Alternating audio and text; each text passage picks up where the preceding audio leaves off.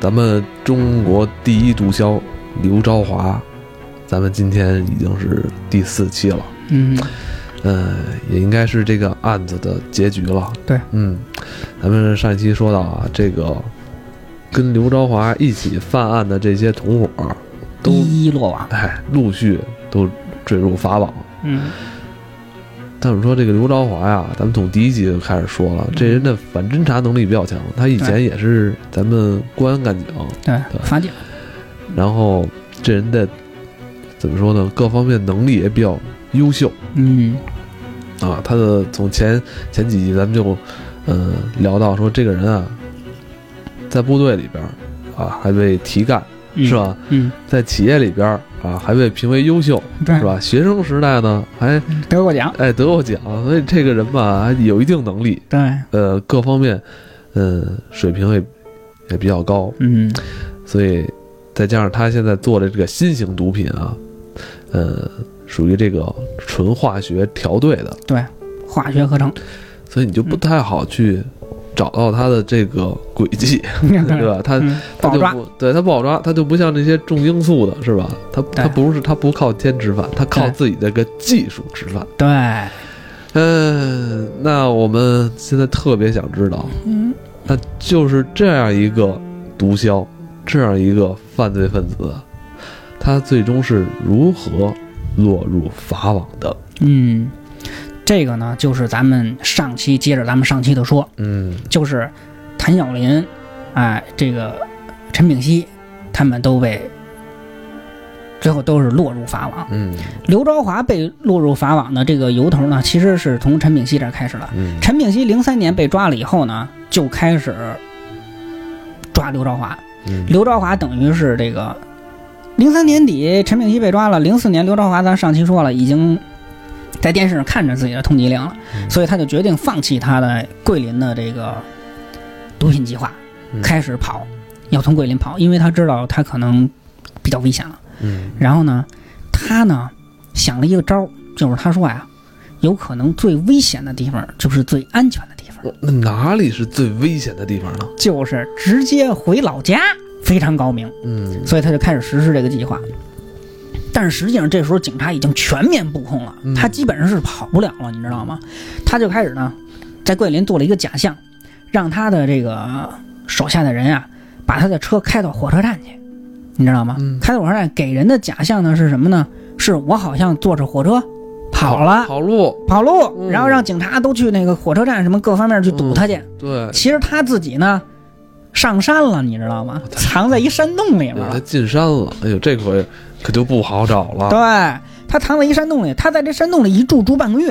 呃住这么久，对，就是这个人非常能隐忍，就吃点方便面什么的，就跟这儿猫着。哎，嗯然后最牛逼的，你知道是什么吗？啊，他身上还带一本化学专业的书籍，还是不忘读 书，这时候还还还还学习自己的专业知识呢，你知道吗？等警察反应过来的时候，到这个山洞里面抓他的时候，嗯。刘兆华早跑了，哦，早跑了，我还对以为他要跟警察说：“嗯你不要打扰我读书。而且还气焰十分嚣张”。十分嚣张。他在那个墙上山洞里面还写了他自己到此一游， 你你知道吗？哦把警察给气得够呛。然后他说啊，他说这个最危险的地方就是最安全的地方，结果他就直接跑回老家那了，这时候的时间节点是哪一年呢？就零四年的这块儿了。哦，哎，零四年到过了零非典了零五年啊，什么这段时间是他被抓的时候。嗯他跑回老家的时候，这个时候其实他这时这时时候他已经失算了，就是警察已经全面布控了，嗯，最后就是把他给抓住了。就是他在他老家的这段时间里，对，然后抓他的时候啊，他气焰十分嚣张。哦还然十后呢分嚣张。对，警察说的，把他的那个脑袋给他，把他的脸扬起来，啊看看他是不是刘昭华。啊，看看是不是？对，是不是？嗯，然后呢，那个刘昭华就说，嗯肯定是啊，那还能有是谁呀、就就这范儿，你知道吗？然我后还以为他要骂人呢。没有，然后在那个在那个那个车上押送他的车上，他说的那个，你们想问什么呀？你们就开一个单子，嗯对吧？你们别想套我的口供，对，你们如果要是想用智慧来征服我，我告诉你们是绝对不可能的。 嗯，我那牛逼到就啊就十分嚣张，你知道吗？然后就说呢，你们想一下，想知道什么，你们直接开一个单子，我把我知道的信息告诉你们就完了， 嗯，你们要掏掏空根本不可能。哦就这样，你知道吗？后来就是零七年六月份的时候被判了那个死刑，零七年六月，对对哦然后他还不服还上诉，然后最后反正也是驳回上诉，维持原判了。在在在零九年的时候给押毙了，但我我听着就是，嗯这人还有点自己的理由，对，有点自己手，牛逼着呢。然后他不是接受那个王小丫的采访吗？中央电视台，中央电视台是吧？就是他这个案子后来做成纪录片儿，有好多纪录片儿都在说。然后呢，就是那个，就是您说这个王小丫他们采访他们，电视台采访他们，说的那个，他你就可以看出来，他是一个脑子非常清楚的人。然后他又说，他说什么呢？他说这个当年啊，这外国人用鸦片打开了中国的大门，我现在要用这个。冰毒打开他们的大门，你知道吗？号称自己很爱国，你知道吗？他是一个嗯他这这么个这这么这么个理由还挺噎人的，对对对对对。然后他说嗯他说那个那个对于我来说呀，这个被枪毙跟生老病死啊没什么区别，反正都是一死，人终归有一死，人终有一死。嗯我只要能对我自己做的事情负责，这种死法啊也没什么区别。他该如何负责呢？所以说就是对吧？从来没想过我自己的下场是什么。他那意思就是啊，我对生死其实看得很淡了，就是我干这个事儿，其实我就能对这事儿负责。就是说白了，你毙我就毙我，他从干他那根本就不天忏悔，啊你知道吗？他从他干这行这一天，他已经想到了，他早晚有一天被抓，所以他一直对抱着这种视死如归的气势在干。对，但是他说的这个打开别人大门的这个， 我觉得有点那个，我觉得这个有 有点点儿，有点有点扯，有点属于膨胀，我觉得是属于膨胀。我觉得但也是呢给自己找一瞎逼理由。对对对，但是这里面啊，体现了一个什么问题呢？嗯，在他的上诉的过程当中啊，他就是老是口若悬河，在审判的时候啊，有时候会把审判的那些法官说的哑口无言。嘿，就是只要一说到这个专业的时候啊，他就这个口若悬河，各种专业什么的，这个技术啊什么的，这些自己的研发的想法啊，都说的头头是道，然后呢，让人无可辩驳。这里面需要谈到的一个问题是什么呢？就是法律当时可能没有健全到完全能 cover 住这个案子的就程如何度。定夺他这种制度的对吧对，就是你比如说，你说这个制毒制毒贩毒是是犯罪，对吧？你这个甲基苯丙胺所所谓的冰毒啊，它在常温下应该是液体，而我做的这个东西叫什么呢？叫盐酸右旋甲基苯丙胺，跟你说的那东西啊不是一个事儿。我这个东西是晶体，是晶块儿。你说的那个法律规定的是海洛因、甲基苯丙胺，跟我这个不是一回事儿，因为你法律的要求特别严谨，恨不得差一个字儿不行，你知道吗？对但实际上这俩东西是一个东西，只不过一个是液体，一个是晶体嘛。但是他就拿着这事儿抠哧你，所以后来啊，这个法律越来越健全，就是规定的这个越来越细。因为你想从鸦片到海洛因，再到冰毒，再到什么摇头丸、什么 LSD、什么大麻，然后再到现在现在这种新型毒品，有要预言，你知道前一阵子就老说那什么僵尸上街上啃人家什么的那个，嗯，你知道吗？那东西就是新型毒品预言，因为它化学合成，它可以衍生的。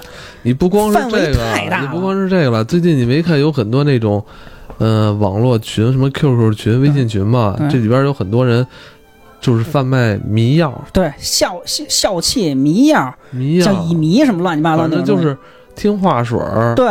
还有什么？还有什么什么什么？还有那叫什么什么氯胺酮，什么对杜冷丁，什么各种对医学的化学，因为衍生的特别多。当时的法律呢，它可能规定没有那么细，你知道吗？嗯所以刘朝华就开始钻这些法律的空子，想为自己脱罪。嗯但是反正那会儿就是还是把他给摁死了，还是把他给毙了。嗯，但是呢，实际上也是推动法律不断健全的这么一个过程。嗯因为你记着，王朔原来不是被那个凤凰卫视采访过吗？嗯然后那个王那个王朔就说说的说那个我用过毒品，你们要歧视我吗？对吧？说的那个哦我是病人，对对对，我是病人。说的那个那个毒品的列入治安管理条例是零三年之前的，都叫乱抓人。他就是说我用的那会儿啊，这不算犯法，明白吗？他他他他就是那意思，就是法律当时还没规定呢。哦然后我一尝那东西就是那那个冰毒是什么东西，我就知道那是麻黄素，因为我原来当过卫生员，王朔确实当兵当过卫生员。对吧？他说的麻黄素、摇头丸我都用过，法律不被禁止的就是允许的，这句话你承认不承认？他说你要是承认的话，那就是这么回事儿。他那意思就是王朔那意思，就是说我玩这个的时候，法律还还管不着呢，因为这东西是新型毒品，你知道吗？他是这意思。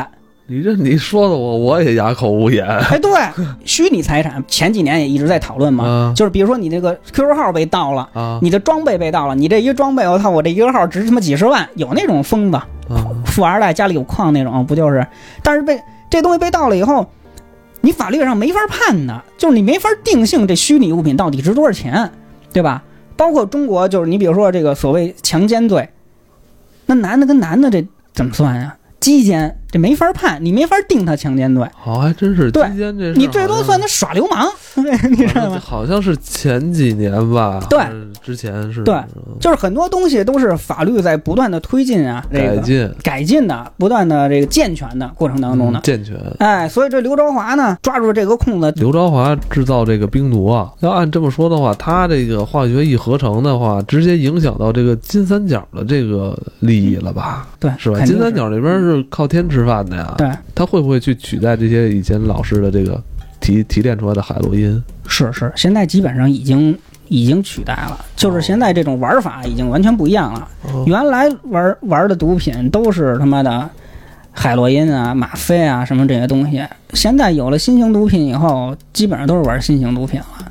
你像就是尤其是以摇头丸，还有这个冰毒为代表的这种东西，我觉得呢，这个里面啊，我们还是要讲究科学的，嗯，讲究科普的。嗯不能说一竿子打死，是毒品就全都是一沾就得死，嗯然后就是万恶的深渊。毒品确实所有的毒品都是万恶的深渊，这个确实是这么回事儿。但是我们要有科学的态度去去真正的审视这件事情。毒品啊，有一种说法就是说它分硬硬性毒品和软性毒品。所谓传统的毒品，像吗啡啊、海洛因啊，它们都属于硬性毒品。硬性毒品就是它不光是有心理上的成瘾，还有生理上的成瘾。嗯就是你如果用这东西成瘾以后，你不弄的话，你不继续打这个扎针儿的话，你就是啊，鼻涕眼泪全下来了，然后呢，浑身全都难受，嗯骨头里像有小虫爬什么这种感觉。嗯嗯，但是必须要说的是，甲基苯丙胺啊、摇头丸啊这种东西，它们主要是在心理，它其实它说白了是药品，它不是。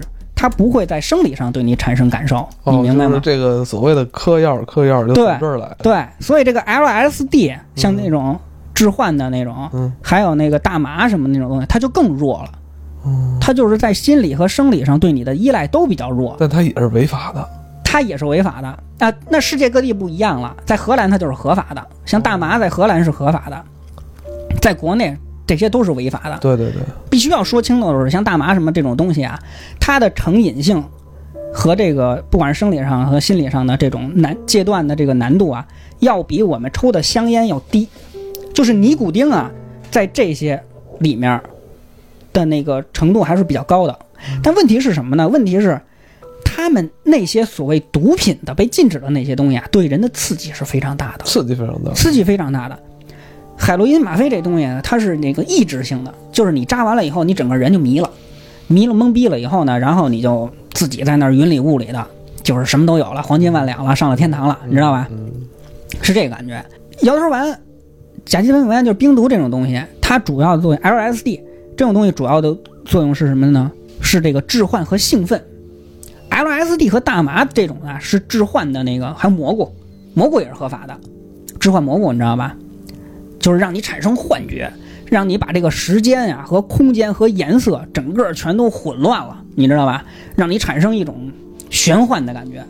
然后你像但它这有成瘾吗？所谓的成瘾，就是你老想体验那种哦，不一样的感觉，你知道吗？哦，然后那个冰毒和摇头丸是让人兴奋，就是但好哇像这这嘿，些东西其嗯实对身体的伤害也是很大的，对不对？都是永久性伤害。实际上你喝酒、抽烟也是永久性伤害啊，哦一，样的，只是程度的问题。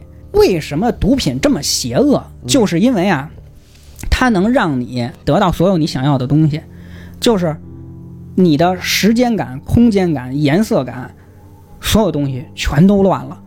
就是人的快感来自于什么呢？来自于一种叫多巴胺的一种物质，它直接就是大脑里面分泌的一种神经传导的这种物质，它就是负责你的快感、成瘾感和奖励机制了。所以为什么咱们说上回说跟那个游戏它差不多呢？它都够能够让你爽，你的幸福感来自于什么？我吃饱了有饱腹感，嗯，对不对？买了一件漂亮的衣服，你得到的一种快乐是所谓虚荣心的满足，对，对吧？然后我升级打怪了，就是奖励机制嘛，嗯它能够吸引你成瘾性。但是你说，你比如说，我跟一女的睡觉，有一性生活，这个快感是一什么快感呢？这是说不清楚的。对于其实你分泌了多巴胺的那种物质了，嗯所以你的所有的幸福感、你的快感，实际上是脑子决定的。你所感知的这个世界，所有感知的世界，最后都是脑子里反映出来的。通过你的眼睛视觉，通过你的触觉，通过你的听觉，对吧？空间感，你对时间的时间的感受和对空间的感受。那么当过当这如所有的东西都能通过药品满足的时候，我还需要现实世界吗？我不需要了。我扎一针儿我就黄金万两了，我就上天堂了。一方面嗯摧垮你的身体，一方面摧垮你的精神，就整个让你这个人啊步入无限的深渊。这就是毒品的可怕之处，也是它的这个可恶的地方。所以要奉劝大家要远离这个东西。这还真是，而且关键是什么呀？他妈，我觉得咱中国人这身板儿没他妈人家那个， 没他们那个对欧美人那身板儿，你扛不住。对对对对你说是不是？对嗯就就别来那套，操！啊对对河南人骚高闷壮的，嗯一一米九几，咣叽二百多斤，对他在他们那儿他妈合法，你不对能说就对，你你你也行，你操，对真的是，你像冰毒什么那帮子东西，它为什么它会产生社会问题？还有一个就是，嗯，它直接刺激你那个兴奋点，就让就让这个人啊产生那种无限的兴奋，然后就是那种对于性的刺激的那种嗯，启发，你知道吧？为什么经常出现那种什么聚众淫乱呀、什么出现那种色情服务而且啊？这种一般聚众淫乱，最后他都是伴随着有没有嗑药物，都嗑药，对，所以说这种东西造成社会不定稳定因素和违法的这种特别多。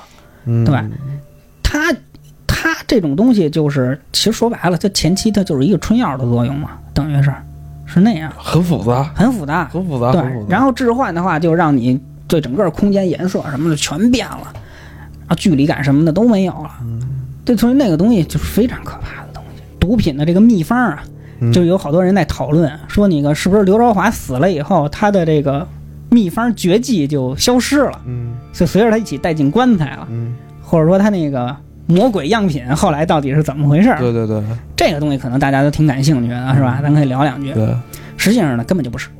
这事儿很简单，就是刘朝华他学的这个东西啊，不是他自己完全发明的。当然，他这个技术路线有他先进的地方，但是实际上人工合成冰毒这个事儿啊，历史上早就有，啊，其实历史以前就有，早就有。他那个魔鬼配方啊，也历史上早就有。嗯魔鬼配方这个东西是一个什么东西呢？实际上它是一种叫啊，它是一种叫卡芬太尼的东西。嗯这个东西呢，实际上是阿片类的，就是吗啡，对吧？还有这个海洛因，然后呢就是这个芬太尼，再进一步就是卡芬太尼，就是这些东西它是一条线的，它都是阿片类的这种东西。这个东西呢，最恶魔级的那东西就叫卡芬太尼，那东西非常可怕的，就用一丢丢。就是它，它少到什么呢？十微克，你知道吗？那个东西它发明出来是给大象用的，它不是给人用的，你知道我吗？操，十微克单皮肤就能被吸收，整个人就能懵逼，你知道吗？我它比海洛因这个力量大得多，它的这个药效是海洛因的五千倍，是吗啡的他妈一万倍，我操，贼他妈恐怖。这个东西实际上就是也是纯化学合成的，但是这个东西实际上也是历史上早就有了，无非是刘朝华用他自己的化学技术能够合成这个东西而已。哎，这个冰毒这个东西呢，实际上历史上的滥用程度和规模化生产远远超乎人的想象。嗯如果它用在正常的地方，它就是什么呢？它就是医学，对不对？嗯，但是还有一个方方向是正常的地方，你觉得是哪儿？军事。军事这个东西是在二战的时候被大量的用的，为什么呀？就是你看没看过那个《拯救大兵瑞恩看过》？上来不就是演那个登陆嘛，嗯诺曼底登陆是吧嗯？然后就乒乓都打死了，然后特别惨，然后上来叭就扎一针，扎的是什么呀？吗啡呀，对不对？止因为你痛，对你胳膊腿儿都打掉了，叭赶紧得给你扎一针吗啡啊，止痛啊。就这种毒品的东西，实际上在二二战在大规模的用，德国基本上全国都在嗑药，为什么呀？日本全日本都在嗑药，美国也在嗑药你，说的不是这是老百姓吗？军队。啊，军队，我说的是军队。嗯为什么日本跟美国打的时候，日本空军跟美国航空母舰打，那人那军队直接开着飞机撞撞撞航母？对，为什么他那么英勇？你以为纯粹是意志吗？没那么简单，全是他妈嗑了冰嗑了苯丙胺了，你知道吗？哦，全都是嗑药了。有资料显示，就是希特勒自己就嗑药，而且嗑他妈二十多种药，有专门的他的那个医生给他弄这事儿，你知道吗？他为什么演讲那么亢奋啊？全他妈嗑药，你知道吗？我操，他在那个历史上这个东西，他在比如说你急行军，二十四小时不睡觉，一直在急行军，嗯嗯，在那种山地、潮湿、冰冷、受伤的环境下，怎么办？嗯怎么样能提高军队的战斗力啊？嗯，就是嗑药，只能是药，就是嗑药。其实他们嗑的药全是他妈那个甲基苯丙胺，全就全是苯病丙胺，毒，都是他妈冰毒这这类型的东西。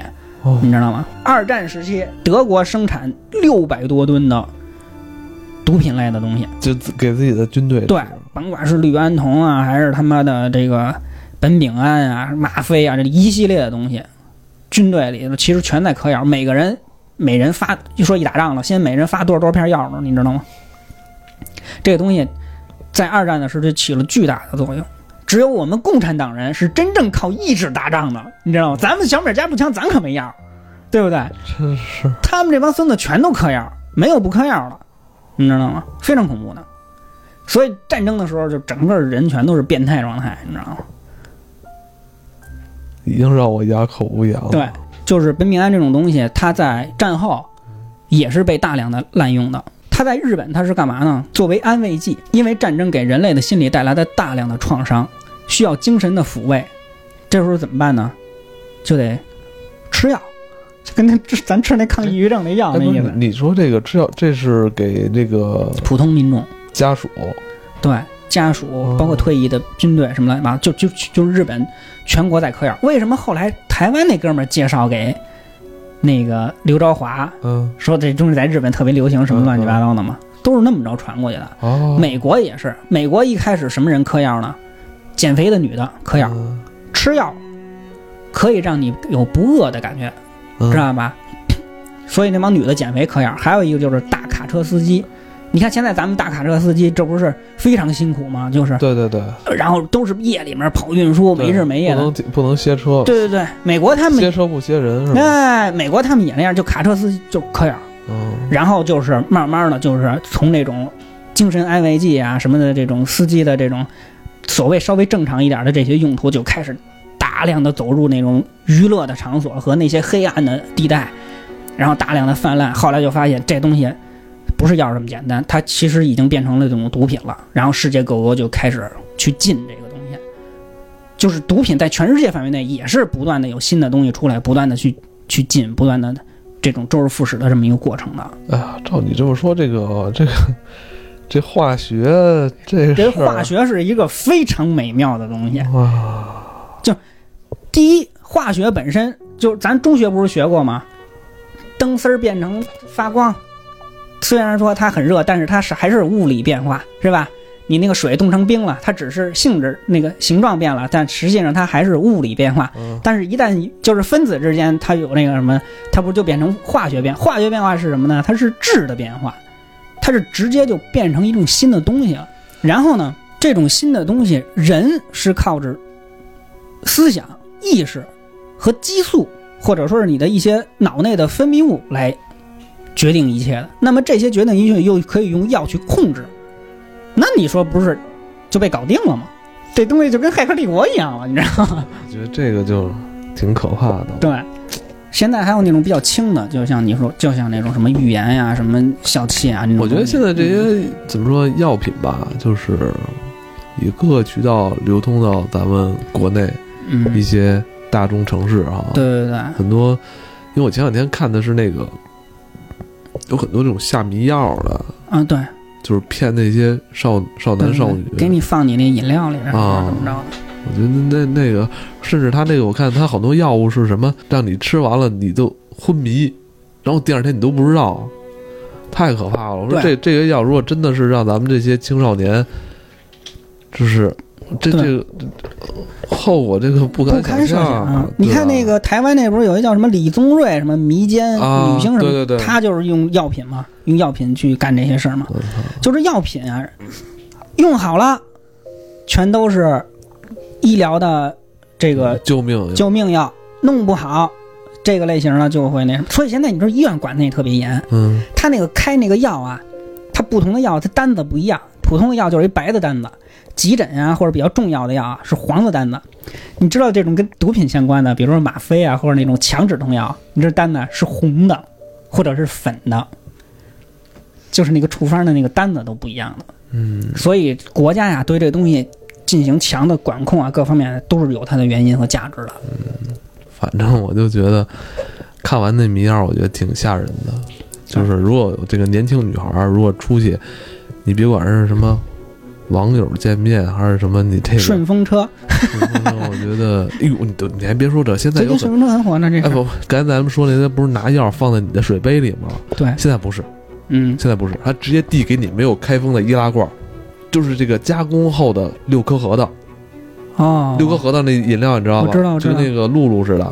我知道这东西，他现在他们甚至有人在卖这个加工后就已经嗯，把药兑里了，已经都封好包装了，嗯，卖给你，然后哦，你再拿这个来毒害这些你完全自己没有意识。哎无辜的少女。啊那你平时说啊，人家水杯里的水我不喝是吧？对，他有的的是防不胜防的里面，有的人拿拿这个拿这易拉罐觉得很安全，现在都不是了，对那对易拉对罐都不安全了。通过各种方法进入那个你的那个血液，再从血液到大脑。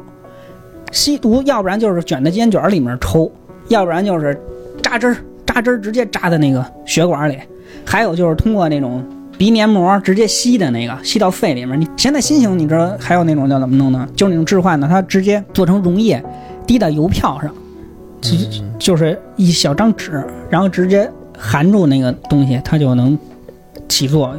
我操，对，反正就是各种方法，就是防不胜防的。嗯，呃摇头丸它是一种复合型的毒品，嗯就是它有苯丙胺，也有各种其他的氯胺酮 K 粉什么反乱七八糟正的，的这个这东西反正直接吃，直接嗑，花样挺多的。花样挺多的。嗯所以大家对要知道这些东西，他们会以什么样的形态有可能进入到你的身边嗯和影响到你，这个时候要防备这些事情我。觉得还是他妈这个迷药挺吓人的。这些东西沾上都都要命。嗯而且那个时候你不光是你不能控制它兴奋你的作用，你就容易产生这种犯罪行为。奉劝大家远离毒品，珍爱生命。嗯，华这个案子就今天告一段落。告一哎，段落最后刘朝华怎么着了？枪毙了吧？枪毙了，枪毙了，直接枪毙最。后枪毙了嗯。那哥仨全枪毙了，三大毒枭全都枪是毙，是是，就是这种罪大恶极的人最后应有的下场。好吧嗯行，我谢谢大们家下期谢谢大家再见。下期再见。